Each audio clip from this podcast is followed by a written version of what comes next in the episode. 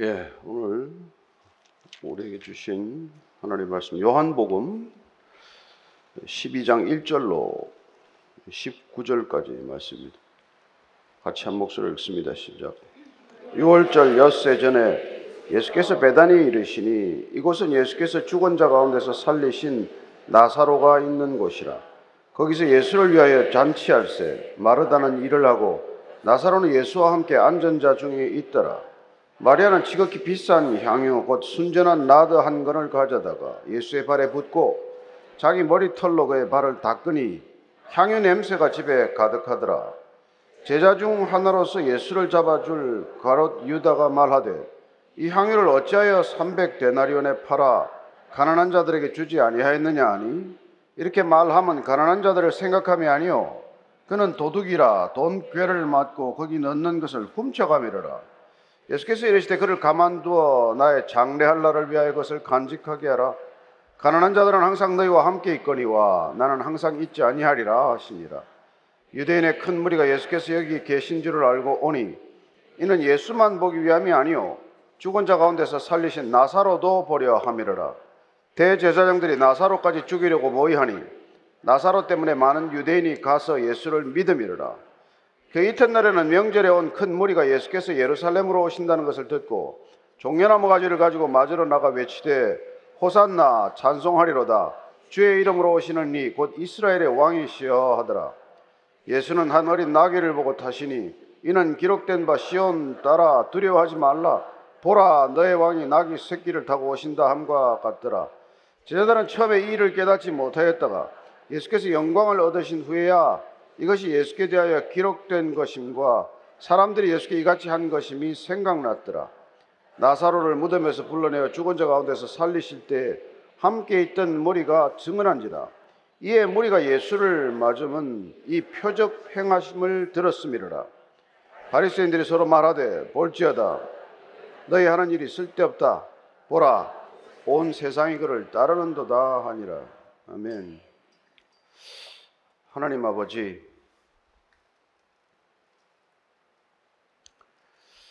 오늘 마리아의 섬김을 저희들이 듣습니다. 그녀가 어떻게 예수님을 섬겼는지, 이 시대 우리는 또 어떻게 섬겨야 하는지 주의 말씀을 통해서 길을 보게 하시고 진리를 깨닫게 하시고 은혜를 누리게 하여 주옵소서. 예수님 이름으로 기도합니다. 아멘. 예수 믿는데 이렇게 말이 참 많습니다. 생각보다. 예수를 섬기겠다고 하면은 섬겨도 말이 많고 안 섬겨도 말이 있습니다. 도대체 뭐 예수 섬기는 게 뭔지 왜 그렇게 말들이 많은지 이해하기 어려운데 좌우지간 이러쿵 저러쿵 말이 많은 거예요. 그래서 뭐 좀 섬기겠다고 나서면은 넌 왜 그렇게 예수님을 섬기겠다고 나서냐? 또 왜 그렇게 섬기는 티를 내냐? 섬기려면 이렇게 섬겨야지 왜 내 방식대로 섬기겠다고 하냐? 이런 말들 때문에, 이런 갈등 때문에 교회가 나눠지기도 하고 교단까지도 나눠지는 일이 있습니다. 각자 자기 식대로 섬기겠다는 거예요. 자기 섬김이 옳다는 거예요. 당신처럼 섬기면 안 된다는 것입니다. 오늘 우리는 이 마르다, 마리아, 나사로 뭐 이런 사람들 얘기를 통해서 정말 예수님이 원하는 섬김은 뭔지 마리아는 어떻게 섬겼는데 또 이렇게 오늘까지 우리가 그 뭐 섬김을 기억하고 그 섬김으로부터 귀한 배움을 얻고자 하는지 각자 스스로 한번 어, 섬김에 대해서 생각이 정리가 되기를 바랍니다. 먼저 1절, 2절 다시 읽습니다. 시작. 6월절 엿새 전에 예수께서 베다니에 이르시니 이곳은 예수께서 죽은 자 가운데서 살리신 나사로가 있는 곳이라. 거기서 예수를 위하여 잔치할 새 마르다는 일을 하고 나사로는 예수와 함께 앉은 자 중에 있더라. 6월절 엿새 전이다. 이제 마지막 6월절이에요. 예수님 공생애 동안 이제 맞는 그 마지막 6월절이 엿새 전이라고 되어 있습니다. 그렇다면 예수님 생애가 지금 엿새 남았다는 얘기예요. 이제 시간이 얼마 남지 않은 그런 때입니다. 그래서 예수님께서 다시 베다니로 갔어요. 나사로를 살리신. 그 전에 요단 동편에 있는 베다니에 계시다가 나사로를 살린 뒤에 다시 에브라임이라는 동네로 물러나셨다가 6월절 직전에 다시 베다니로 온 것이죠. 6월절에는 당시에 사람이 어마어마하게 모였습니다. 어떤 학자들의 추산에 따르면 한 200만, 270만까지 모였다는 얘기가 있어요. 근거는 그 6월절에 죽은 양이 26만 5천 마리 정도가 죽었기 때문에 온 시내가 피바다였다고 그래요. 그래서 한 마리당 가족 10, 10 사람을 쳐도 200만이 넘는 그런 엄청난 사람이 모였을 때입니다. 상주 인원은 그렇게 많지 않았어요. 뭐 기껏해 한 50만, 그것도 적은 인원이 아니겠지만 그보다 훨씬 작은 인원일 텐데 어쨌건 이 6월절에 예루살렘에 한번 올라오는 게 일생의 소원인 사람들이 대부분이었고 특히 디아스포라 유대인들에게는 이 6월절 절기를 지키는 게 너무나 중요한 일이었기 때문에 그야말로 사람들이 그 끔찍하게 많이 모이던 때라는 것입니다. 근데 예수님 배단위로 왔더니 배단위로 사람이 이제 몰려들기 시작한 거예요. 예. 자, 이 예수께서 지금 죽은 자 가운데서 살리신 바로 그 나사로 때문에 이제 베다니에 한번 더 들렀는데 베다니는 뭐 예루살렘까지 한 3km 정도니까 걸어서 늘 다니는 그런 거리죠. 근데 거기 다시 예수님이 오셨더니 베다니 동네가 이제 뭐 들썩들썩 하는 거죠. 그전에도 예수님 오면 반가웠지만은 이 나사로 사건 이후에 예수님을 보고자 하는 사람들이 더 목마르게 기다렸기 때문에 예수님이 오시니까 누군가 이제 잔치를 벌인 것입니다. 당연히 나사로 집 같은데 마태복음이나 마가복음을 보면 나사로 집이 아니에요. 이 잔치하는 집은 문둥병자 시몬의 집으로 되어 있습니다.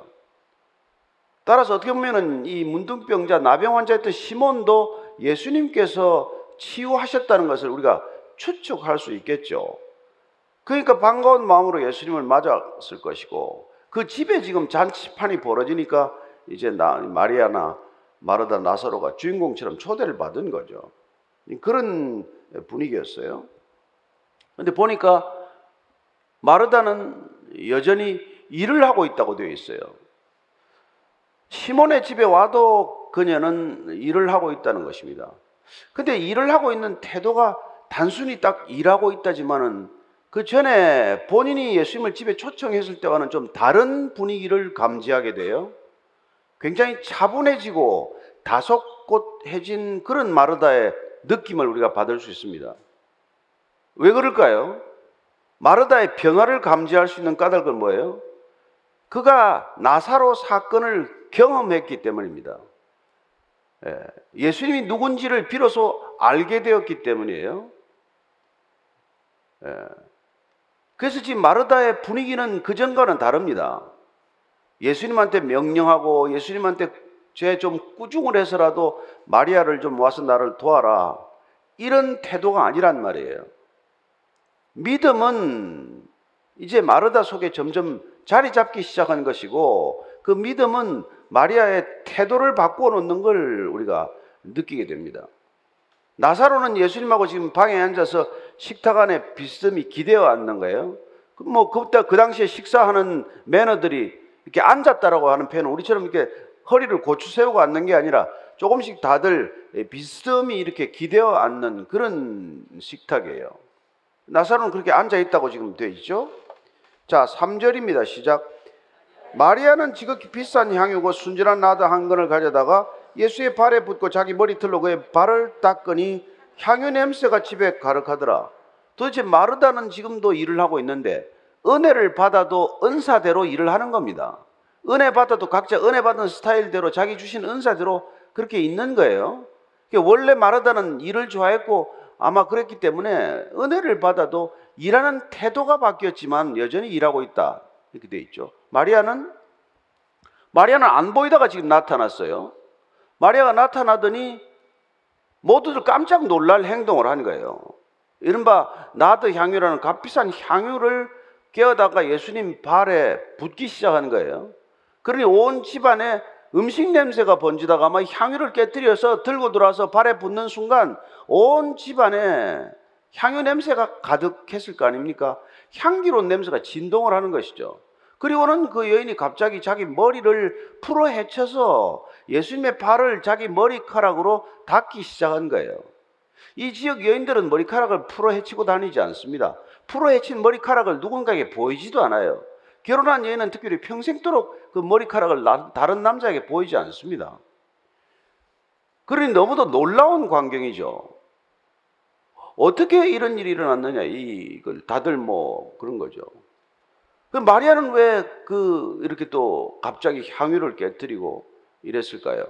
이 향유가 보니까 지금 한 근으로 되어 있는데 우리는 보는 한 λίτρα, 그 λίτρα예요.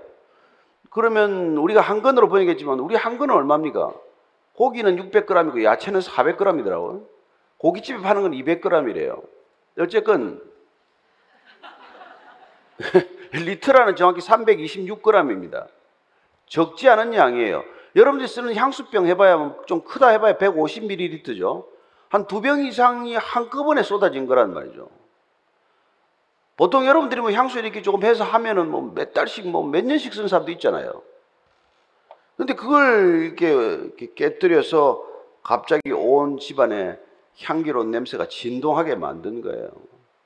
네. 그 마리아는 보니까 진짜 상상도 못했던 일을 한 거예요. 도대체 어디서 이 향유가 났을까요? 그리고 이걸 어디다 쓰겠다고 지금까지 이걸 고이 간직해 왔을까요? 왜 갑자기 이걸 깨뜨렸을까요? 사람들 머릿속에 복잡한 생각이 지나가는 것입니다. 그리고 머리카락을 풀어서도 어떻게 할 수 있나 저렇게. 누가 시킨다고 할 일도 하고 시켜서 될 일도 아니에요. 그래 이런 광경을 보고 나서 사람들이 각자 머릿속에 지금 온갖 생각이 이렇게 오가는 도중에 침묵이 잠시 흘렀을 거예요. 근데 그 침묵을 깨뜨린 사람이 바로 가롯 유다입니다. 4절, 5절, 6절이에요. 시작. 제자 중 하나로서 예수를 잡아줄 가롯 유다가 말하되 이 향유를 어찌하여 300데나리온에 팔아 가난한 자들에게 주지 아니하였느냐 하니 이렇게 말하면 가난한 자들을 생각함이 아니요 그는 도둑이라 돈꾀를 맞고 거기 넣은 것을 훔쳐가미로라. 열두 제자 중에서 입을 연 사람은 가로 유다죠. 근데 뭐라고 말합니까? 그는 계산이 빠르고 머리가 좋았어요. 그래도 주판날을 잘 튕기니까 그 돈꾀를 맡은 거죠. 그 예수님 일행이 어떤 식으로든 같이 다니기 때문에 어떻게 보면 공금이 조금씩 있을 수 있잖아요. 누군가 헌금을 할 수도 있고 또 재물을 가져오면 팔아서 그걸 현금화할 수도 있는 일이고. 예. 그리고 또 예수님께서는 그렇게 빠듯한 살림이지만 다니다가 더 어려운 사람이 있으면 그걸 또 돕기도 했을 터이고. 그 일을 가로 유다가 맡은 거죠. 근데 그 가로 유다가 셈이 빠르기 때문에 그 나드 한 근이 든 향유를 보더니 저건 300데나리온짜리네. 금방 머리 계산이 된 거죠. 여러분 예수님께서 그 오병이의 기적을 베풀 때 5천 명 남자 장정만 5천 명이고 사람들이 한 2만 명 먹고 먹을 양식을 살려고 해도 한 200데나리온이 필요한데 이 빌리비 계산 아니었습니까? 300데나리온은 그보다 더 많은 돈이죠. 그래서 한 데나리온을 되게 한 근로자의 하루치 임금을 뜻했기 때문에 그걸 5만 원만 치더라도 300데나리온이면 1,500만 원이에요. 근로자의 1년 연봉에 해당하는 돈이라는 것입니다. 그걸 한순간에 깨뜨려버린 것이죠. 그래서 가론 유다가 그 머릿속에, 복잡한 머릿속에 어떻게 1,500만 원, 2천만 원을 저렇게 한순간에 허비할 수 있냐?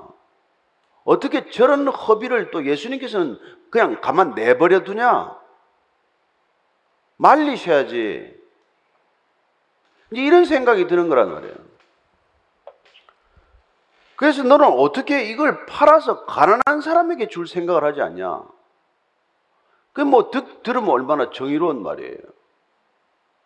그렇게 비싼 건 팔아서 사람들한테 나눠줘도 여러 사람에게 그 돈을 나눠줄 수 있는데.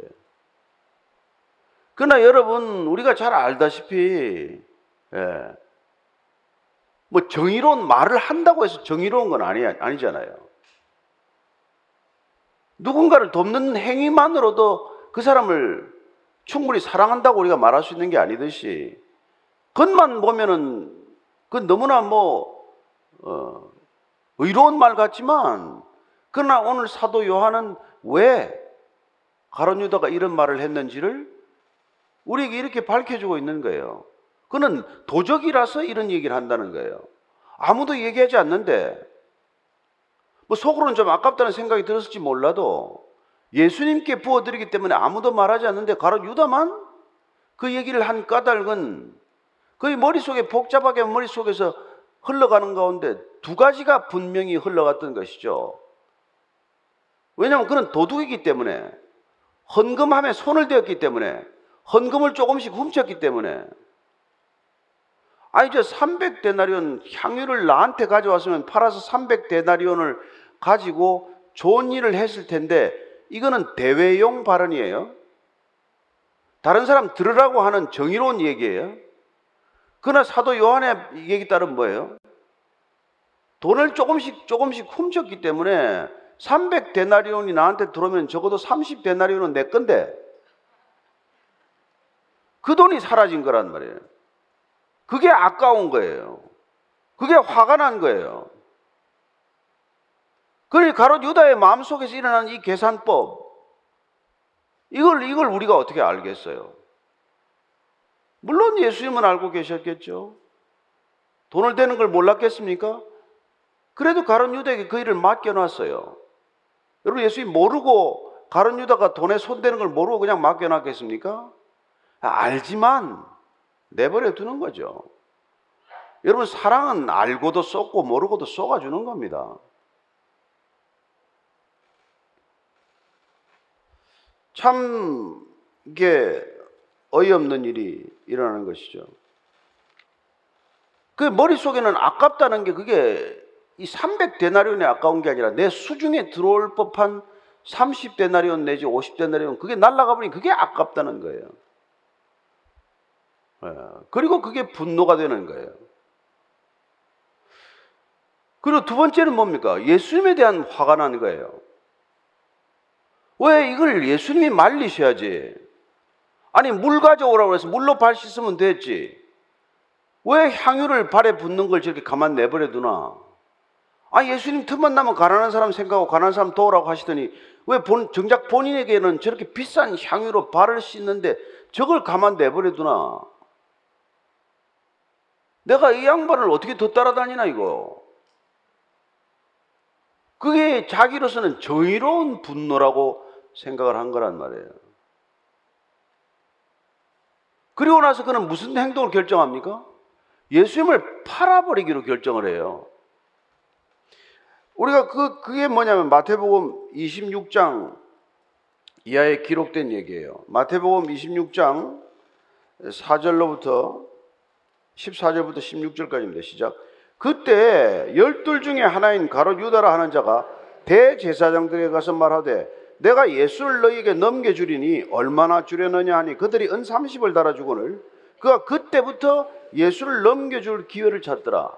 이 마리아 사건 직후에 그는 대제사장들한테 가서 예수님을 내가 넘겨주겠다. 이해할 수 없는 행동을 하는 것이죠. 어떻게 이 배신이 이해가 됩니까? 여러분, 이 배신이 이해가 안 되잖아요. 묻지마 살인이 이해가 됩니까? 이해가 안 되잖아요. 집에, 집에 백을 100개 쌓아놓고 또, 또 무슨 백을 사는 게 이해가 됩니까? 아니, 돈을 평생 쓰고도 다 못 살 돈을, 못 쓸 돈을 쌓아놓고도 임금을 착취하는 게 이해가 됩니까? 여러분 이 세상에 이해가 안 되는 일, 이해가 안 되는 배신, 이해가 안 되는 그런 예, 분노에는 어떤 다른 영적 배후가 있다는 것을 반드시 기억하십시오. 그냥 그런 짓을 하지 않습니다. 그래서 우리가 보면은 가롯 유다에게 예수를 팔 생각을 누가 넣어주었더라? 마귀가 넣어주었더라. 이렇게 된단 말이에요. 묻지마 칼부림을 하는 사람도 마찬가지예요. 나중에 제정신 차리면 내가 왜 그랬는지 모르겠대. 사람을 죽여놓고 나서도 내가 그런 일을 한 걸 모르겠대. 나중에 결국 배신하고 나서 어떻게 됩니까? 자살하죠. 후회하고. 그래 어쨌건 그런 지금 그냥 한순간 그냥 대제사장들에 가서 예수님을 은 30에 팔고 맙니다.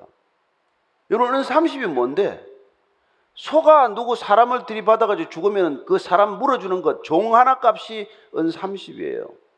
예수님을 그 돈 받고 팔았다는 거예요. 기가 막히죠.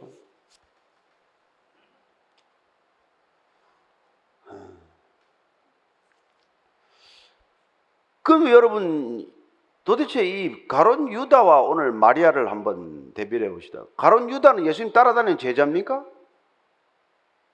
아니잖아요. 그냥 우리가 말하는 소위 그냥 한 사람의 평범한 한 여성도 여신도 아닙니까? 가론 유다는 지금 3년 동안 예수님을 따라다닌 제자 아니에요. 그럼 우리가 예를 들어서 아, 믿음을 한번 비교해 봅시다. 마리아의 믿음과 어, 가론 유다의 믿음. 비교 자체가 안 되죠. 비교를 할 생각도 안 할 거예요, 우리는. 어떻게 예수님 따라다니는 제자하고 가끔 가다가 만나는 여 성도하고 믿음을 비교하겠어요? 헌신을 한번 비교해 봅시다. 아니면 마리아 마르다의 집안 일이나고 가끔 남의 일이나도 없고 조금씩 일당 받아 먹고 사는 애들하고 모든 걸 다 버리고 예수님 따라간 사람의 헌신하고 그 헌신이 비교가 됩니까? 비교 대상도 아니죠. 우리가 볼 때는 그게 비교가 안 되는 거란 말이에요. 그러나 가론 유다는 끝내 예수님 곁을 3년 따라다녀도 배신하고 예수님을 팔아버리고 이따금 만나는 마리아는 예수님께 내 일생에 가장 소중한 것, 내 전부를 드리고 깨뜨려 드리고 발 앞에 엎드려 드리고 발 위에 부어 드리고 머리카락을 풀어서 발을 씻겨 드리고 그러고서도 내가 이 왜 향유가 한 근밖에 없어서 이것밖에 못 보드리나 머리카락이 왜 이렇게 더 풍성해서 예수님 발을 더 잘 씻겨 드리지 못하나 이런 생각을 하고 있단 말이에요. 어느 것이 진짜 섬김이냐 이 말입니다. 예수님 따라다니는 게 섬김입니까? 예수님한테 한순간이지만 전부를 드릴 줄 아는 게 섬김이냐는 거예요. 이 향유를 깨면서 아까웠겠습니까? 내가 또 이걸 깨고 나면 몇 년간 월급을 모아야 되는데 한 3분의 1만 부어드릴까? 그렇죠. 깨뜨릴 때 그녀는 가격을 따지지 않았고 부어드릴 때 양을 셈하지 않았다는 것입니다. 그래서 우리는 이걸 거룩한 허비다라고 말하지만 모든 사랑이 그렇지 않아요? 우리가 사랑하는 사람한테 따집니까? 여러분 따지기 시작하는 건 사랑하지 않는다는 증거죠. 주는 게 아깝습니까? 그러면 사랑하지 않기 때문에 그런 거죠. 우리는 향유 옥합을 깰 사람은 아무도 없을 거예요. 그러나 내가 예수님을 사랑한다 그러면 나는 내게 있는 향유 옥합은 뭐예요? 어떤 사람에게는 그게 재물일 수 있겠죠. 지금도 뭐 집을 팔아서 선교제 보내는 사람도 있을 수 있겠죠. 그러나 어떤 사람은 자기 커리어를 과감히 단절시키고 예수님을 섬기기로 결정할 수도 있겠죠. 어떤 사람은 날마다 아침에 일정한 시간을 정해놓고 그분께 예배를 드림으로 자기의 옥합을 깨뜨릴 수도 있을 것입니다. 각자가 예수님을 섬기는 방법은 다르겠지만 그러나 계산하지 않고 따지지 않고 셈하지 않고 아까워하지 않고 드리면서도 더 드리지 못해서 안타까워하고 드릴 때 내 전심을 담아서 전부를 드리고 여러분 그게 향기로운 섬김이라는 것입니다.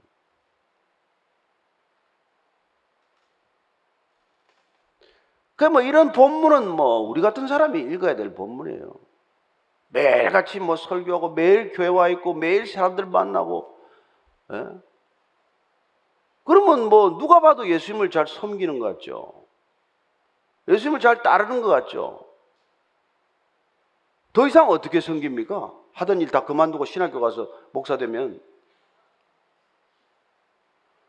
여러분들은 뭐 기껏해서 뭐 일주일에 한 번 교회 오는 거 아니에요.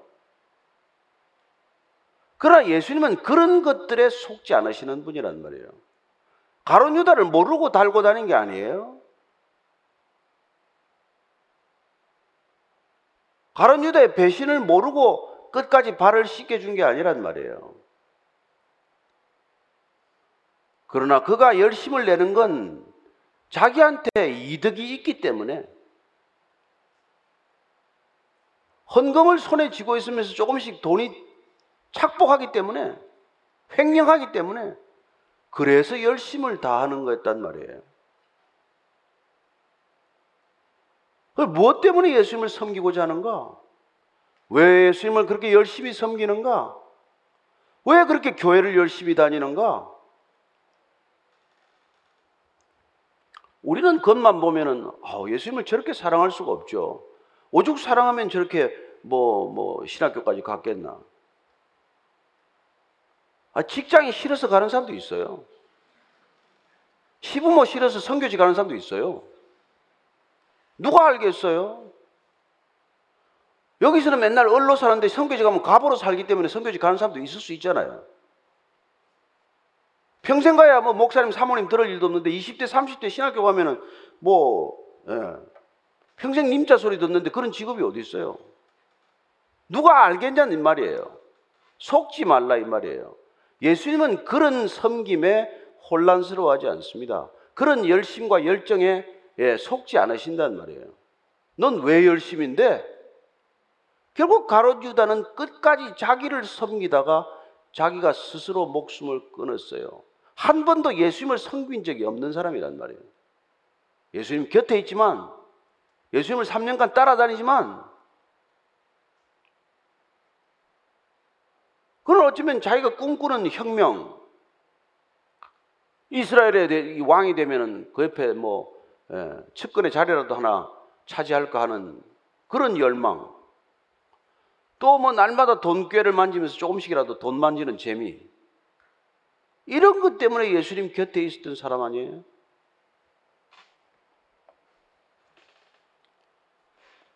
너무 어이가 없어서 다들 멍하십니까?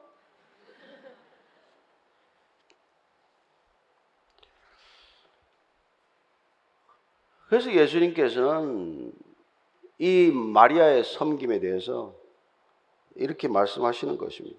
7절, 8절입니다. 예수께서 이르시되 그를 가만두어 나의 장래할 날을 위하여 그것을 간직하게 하라. 가난한 자들은 항상 너희와 함께 있거니와 나는 항상 있지 아니하니라 하시니라. 가만두어라. 비난하지 마라. 비방하지 말아라. 마리아의 섬김에 대해서 이렇쿵저렇쿵 말하지 말아라. 마리아는 지금 내 장례식을 준비하는 거다. 이렇게 해석을 해주시는 거예요. 시간이 얼마 남지 않았습니다. 마리아가 장례식 준비했습니까? 아니죠.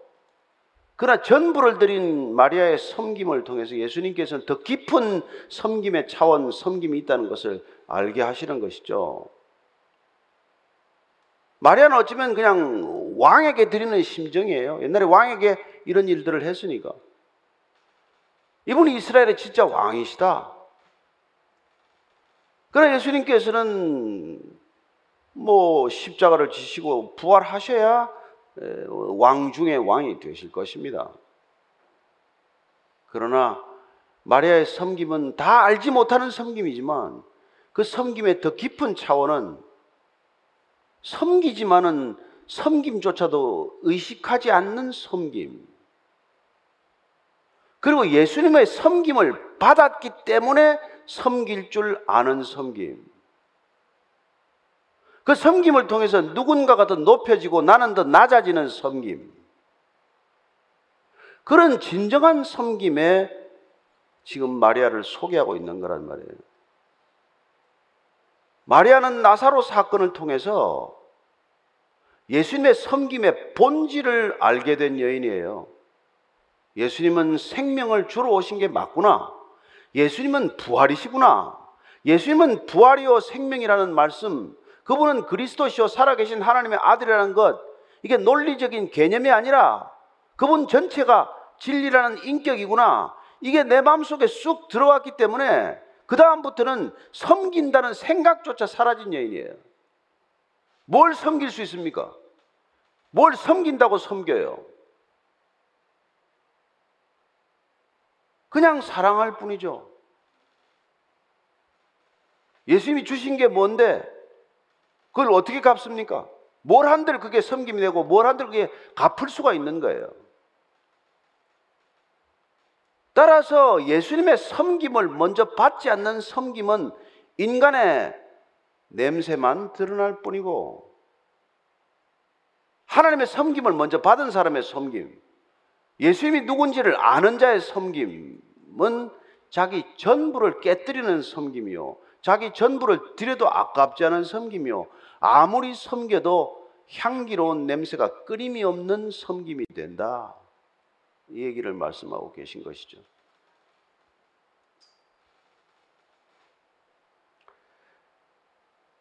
그러니 저나 여러분이 누가 예수님을 섬긴다고 말할 수 있습니까? 그런 얘기 입에 달지도 말아야죠. 예수님께서 우리를 먼저 섬겨주신 것을 아는 것. 어느 누구도 예수님께서 섬김을 받지 않고 우리는 섬길 수 없습니다. 우리는 예수님께서 우리를 섬겨주셨기 때문에 예수님을 믿게 된 사람들이에요. 예수님 먼저 우리에게 찾아오지 않고 우리가 예수를 믿을 길은 없습니다. 따라서 우리의 믿음, 우리의 사랑, 우리의 은혜, 우리의 소망은 다 예수님께서 먼저 찾아오셨기에 그분께서 먼저 우리의 발을 씻겨 주셨기에 그분이 먼저 우리에게 의로움을 선물하셨기에 아니 심지어 믿음마저도 그분께서 우리에게 선물해 주셨기에 우리가 그분을 따르게 된 것이고 믿게 된 것이고 그분을 사랑하게 된 것이에요. 따라서 그분을 사랑하는 것, 그분을 아는 것, 그분의 섬김을 받아야만 우리가 존재할 수 있다는 것, 그걸 아는 것보다도 더 큰 예수님을 섬길 수 있는 방법은 없다는 것입니다. 뭘 해서가 아니라 예수님을 아는 것, 예수님을 믿는 것,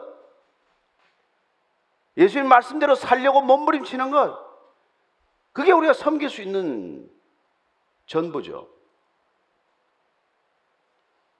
그래서 마리아는 원래 예수님이 오면은 그 발 앞에 앉기를 좋아했고 앉기를 택했던 여인이에요. 그죠? 예. 그는 뭐 언제든지 예수님 오면 발 앞에 앉았죠. 그리고는 예수님께서는 저 여인을 보라고 말씀하셨죠. 말이다가 뭐 화를 내고 짜증을 내도 야 그렇게 여러 가지 일 하려고 애쓰지 말아라. 몇 가지 일이나 아니면 한 가지만 해라 한 가지만. 그래서 우리가 예수님을 모르면 모를수록 분주한 거죠. 내 할 일이 그렇게 많아지는 거죠. 예. 그러나 정작 예수님의 섬김을 받지 않는 섬김. 예수님께서 마지막에 제자들의 발을 씻겨주시면서 베드로가 펄쩍 뛰자 아, 내가 내 발을 씻기지 않으면 너와 나와 상관이 없다. 왜 그런 말씀을 하셨겠어요? 우리가 이제 뭐 예수님을 위해서 일 좀 해야지. 예수님을 위해서 뭐 좀 해봐야지. 그렇게 나서서 일하는 것 때문에 얼마나 예수님께 어려움을 끼치는지 아시겠습니까? 그러나 예수님의 섬김을 받으면 그러면 여러분 더 이상 목마르지 않습니다. 더 이상 짜증나지 않습니다. 그분의 섬김을 받지 않고 내가 섬기겠다고 나섰기 때문에 나는 섬길수록 메말라지고 나는 섬길수록 목이 마르고 나는 섬길수록 가난해지는 거예요. 그러나 그분의 섬김을 받으면 그분의 말씀을 날마다 먹고 마시면 그분께 나아가서 발 앞에 잠잠히 앉아 있으면 십자가 밑에 앉아서 그분을 묵상하면 그러면 우리는 내 잔이 넘치나이다 평생 고백하게 될 것입니다. 그러면 섬기도 섬기는 티를 내지 않을 것이고 섬긴다고 섬기지 않는 사람을 비난하지 않을 것이고 섬긴다고 해서 내가 더 높아진 것처럼 착각하지 않게 될 것입니다. 섬길수록 더 귀한 주님이라는 것을 알고 섬길수록 그분 앞에 내가 더 낮아지는 것을 경험할 것이고 섬길수록 그분은 더 흥해야 하고 나는 쇠해야 한다는 것을 날마다 삶의 자리에서 깨닫게 될 것입니다. 마리아는 그런 길을 가고 있다는 거예요. 그러나 단 한 번도 가로주다는 예수님 때문에 낮아진 적도 예수님 때문에 자기를 비워본 적도 아니 예수님 앞에서 나는 날마다 죽노라라고 고백한 적이 없기 때문에 그는 섬길수록 강팍해지는 것이고 섬길수록 섬기지 않는 사람들에서 짜증이 나는 것이고 그리고 그는 끝내 예수님을 배신하는 존재가 되고 만 것이죠. 저와 여러분들은 어떻게 섬겨야 합니까? 예. 어디서 섬기는 것이 마땅합니까? 오늘 그 섬김에 대해서 깊이 묵상해 보시기를 바랍니다. 예수님께서 향유를 깨뜨린 사건은 이 말고 막달라 마리아도 있었어요. 그죠? 막달라 마리아가 또 향유를 부었을 때 예수님께서 뭐라 그러십니까? 누가복음 7장 47절 제가 읽어드리겠습니다. 이름으로 내가 내게 말하니 그의 많은 죄가 사하여졌도다. 이는 그의 사랑함이 많음이라. 사함을 받은 일이 적은 자는 적게 사랑하느니라. 막달라 마리아가 향유를 또 깨뜨려서 부었을 때 내 죄가 사함을 받았다. 그리고 저 여인은 죄 사함을 많이 받았기 때문에 많이 사랑하는 것이다. 많은 죄 사함을 받은 걸 알기 때문에 그분의 사랑이 더 크게 느껴졌고 그분의 사랑을 더 크게 느낄수록 누군가를 더 사랑하는 사람이 되는 겁니다. 저와 여러분들이 예수님 사랑을 더 많이 받게 되기를 축복합니다. 받지 않고 섬긴다고 나서지 않게 되기를 바랍니다. 요한일서 4장 19절 말씀입니다. 같이 읽습니다. 시작. 우리가 사랑하면 그가 먼저 우리를 사랑하셨습니다. 그렇습니다. 예수님이 먼저 우리를 사랑하셨습니다. 우리가 먼저 그분을 사랑한 것이 아닙니다. 그분이 먼저 우리를 섬겨 주셨습니다. 우리가 먼저 그분을 섬길 도리는 없습니다. 예.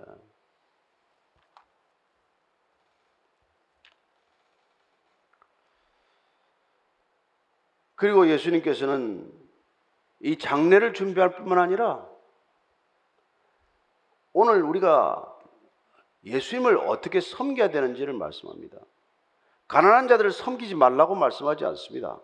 그러나 가난한 자들은 항상 있을 것이다. 그러나 나는 항상 있지 아니하니라.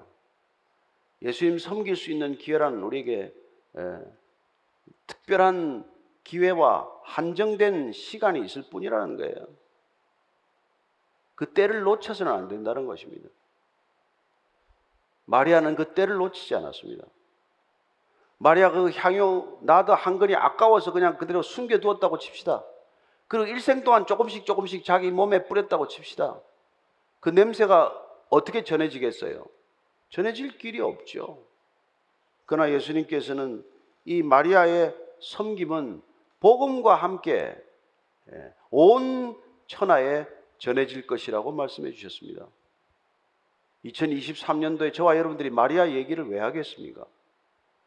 그 여자가 2000년 전에 깨뜨린 향유 옥합 얘기를 왜 우리가 하고 있겠어요? 어쩌면 코가 예민한 사람은 지금도 향기를 맡지 않겠습니까? 네.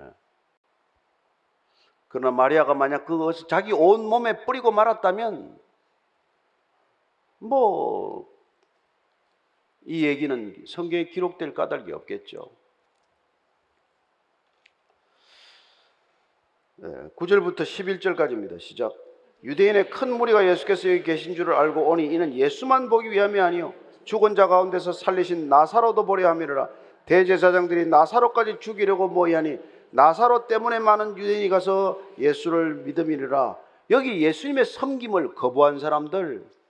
예수님께서 발을 씻게 주겠다고 하는데도 굳이 예수님의 섬김을 부인한 사람들이 어떻게 하나님을 섬긴다고 하는 것인지를 우리에게 일러주고 있는 것이죠.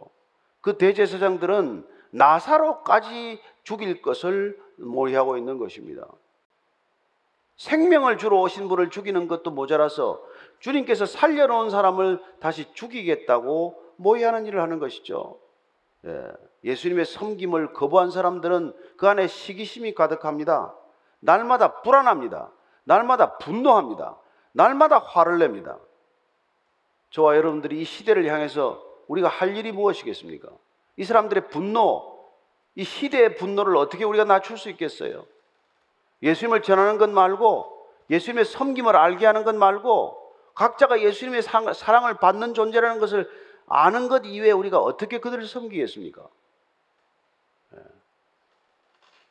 저는 여러분들이 가족을 사랑한다면은 예수님의 사랑받는 자로 깨닫게 하시기를 바랍니다. 예. 여러분들 가족 한 사람 한 사람이 예수님의 사랑받는 존재가 되기를 바랍니다. 그때 여러분 가정에 진정한 화평이 있을 것이요. 그때 진정 부부 관계가 되었건 부모와 자녀 관계가 되었건 부모와 부자 저기 가족과 가족들의 인척 관계가 되었건 거기에 비로소 사랑이 있을 것이고 평강이 있을 것입니다. 그렇지 않고서는 가족 간에도 시기하고 가족 간에도 질투하고 가족들끼리도 더 다투고 그런 시비가 끝이 없는 것이죠. 자, 나사로 때문에 유대인들이 이제 더 몰려오는 거죠. 예수님만 보러 오는 게 아니라 나사로까지 보러 왔다고 되어 있습니다. 그러나 대제사장들은 이제 나사로까지 어떻게 하면 죽일 것인가? 어떻게 해서 증거를 인멸할 것인가? 를 논의하는 것이죠. 12절 13절입니다. 시작. 그 이튿날에는 명절에 온 큰 무리가 예수께서 예루살렘으로 오신다는 것을 듣고 종려나무 가지를 가지고 맞으러 나가 외치되 호산나 찬송하리로다 주의 이름으로 오시는 이 곧 이스라엘의 왕이시여 하더라. 큰 무리가 예수님을 환영합니다. 그들은 예수님을 섬기는 방법이 그를 이스라엘의 왕이라고 불러주는 것이고 이스라엘의 왕으로 옹립하는 것이라고 생각하지만 천만입니다. 그건 예수님을 섬기는 게 아닙니다. 예수님의 섬김을 받지 않은 사람들이 예수님을 섬기겠다고 하면 이런 방식이 되는 것이죠.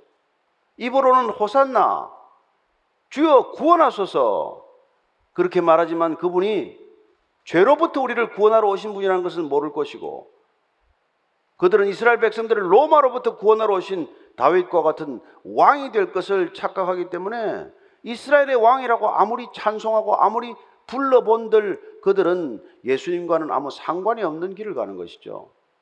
그리고 그들의 환송, 그들의 큰 환영은 어느 순간 예수님을 향한 분노로 바뀌게 되는 것이죠.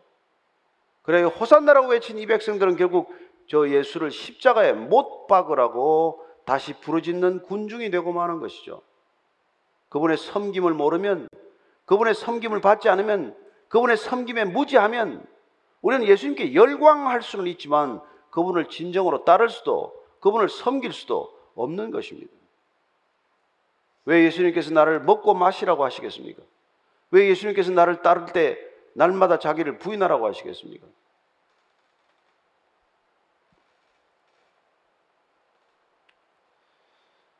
그리고는 14절 15절입니다. 시작. 예수는 한 어린 나귀를 보고 타시니 이는 기록된 바 시온 따라 두려워하지 말라 보라 너의 왕이 나귀 새끼를 타고 오신다 한것 같더라. 예수님께서 갑자기 나귀 새끼를 타십니다. 여러분 얼마나 우스꽝스러운지 모릅니다. 어른이 어린 나귀 새끼 타면 꼴불견입니다. 왜 타셨을까요? 예수님은 지금 이스라엘의 왕이여 환호하는 백성들에게 나는 너희들이 환호하고 열광하는 이스라엘의 왕, 그런 왕이 아니라는 것을 말씀하고 계신 것이죠. 초라한 나귀 새끼 탄 왕이 어디 있습니까? 백마 타지 않은 왕이 어디 있겠어요? 흰 기사들을 대동하지 않는 왕이 어디 있습니까? 그런 나귀를 타신 것이죠. 두 번째는 스가랴서 말씀을 응하게 하려 함이라고 이 요한은 얘기하고 있습니다. 예. 스가랴서 9장 9절 말씀은 나귀 새끼를 탄 예, 구주를 얘기하고 있는 것이기 때문에 그 말씀이 이루어지도록 하는 것. 그렇습니다. 성경 전체가 예수님에 관한 것임을 늘 말씀하셨지만은 그 말씀이 응하도록 하신 것이죠. 16절 이하를 읽고 정리하십시다. 시작. 제자들은 처음에 이 일을 깨닫지 못하였다가 예수께서 영광을 얻으신 후에야 이것이 예수께 대하여 기록된 것임과 사람들이 예수께 이같이 한 것임이 생각났더라. 나사로를 무덤에서 불러내어 죽은 자 가운데서 살리실 때 함께 있던 무리가 증언한지라 이에 무리가 예수를 맞으면 이 표적 행하심을 들었음이라. 바리새인들이 서로 말하되 볼지어다. 너희 하는 일이 쓸데없다. 보라 온 세상이 그를 따르는도다 하니라. 예수님께서 나귀를 탄 일, 이 모든 일들, 이 과정들을 제자들도잘 알지 못했지만 예수님께서 결국 십자가에 달리시고 부활한 뒤에야 아 이게 무슨 뜻이었구나. 무슨 말씀이었구나 왜 마리아의 섬김을 그냥 받고만 있었는가? 왜 예수님께서 가난한 자를 섬기는 게 당연하다고 하신 말씀을 하시는 분이 그 섬김을 그냥 그대로 받으셨는가? 이 모든 것들이 깨달아지고 모든 것들이 해석이 된 것이죠. 그들은 어쩌면 부끄러웠을 것입니다. 그리고 마리아의 얘기가 생각날 때마다 그들은 어떻게 섬겨야 되는지 다시 한번 태도를, 자세를, 마음가짐을 고쳤겠지요. 바리새인들은 이렇게 말합니다. 봐라. 서로 간에 지금 너희 하는 일이 쓸모가 없다. 더 이상 예수님한테 저렇게 해봐야 아무 소용이 없다. 온 세상이 그를 따르는도다. 온 세상이 지금 예수님을 따르지 않느냐? 아니죠. 그렇게 다 따르지는 않습니다.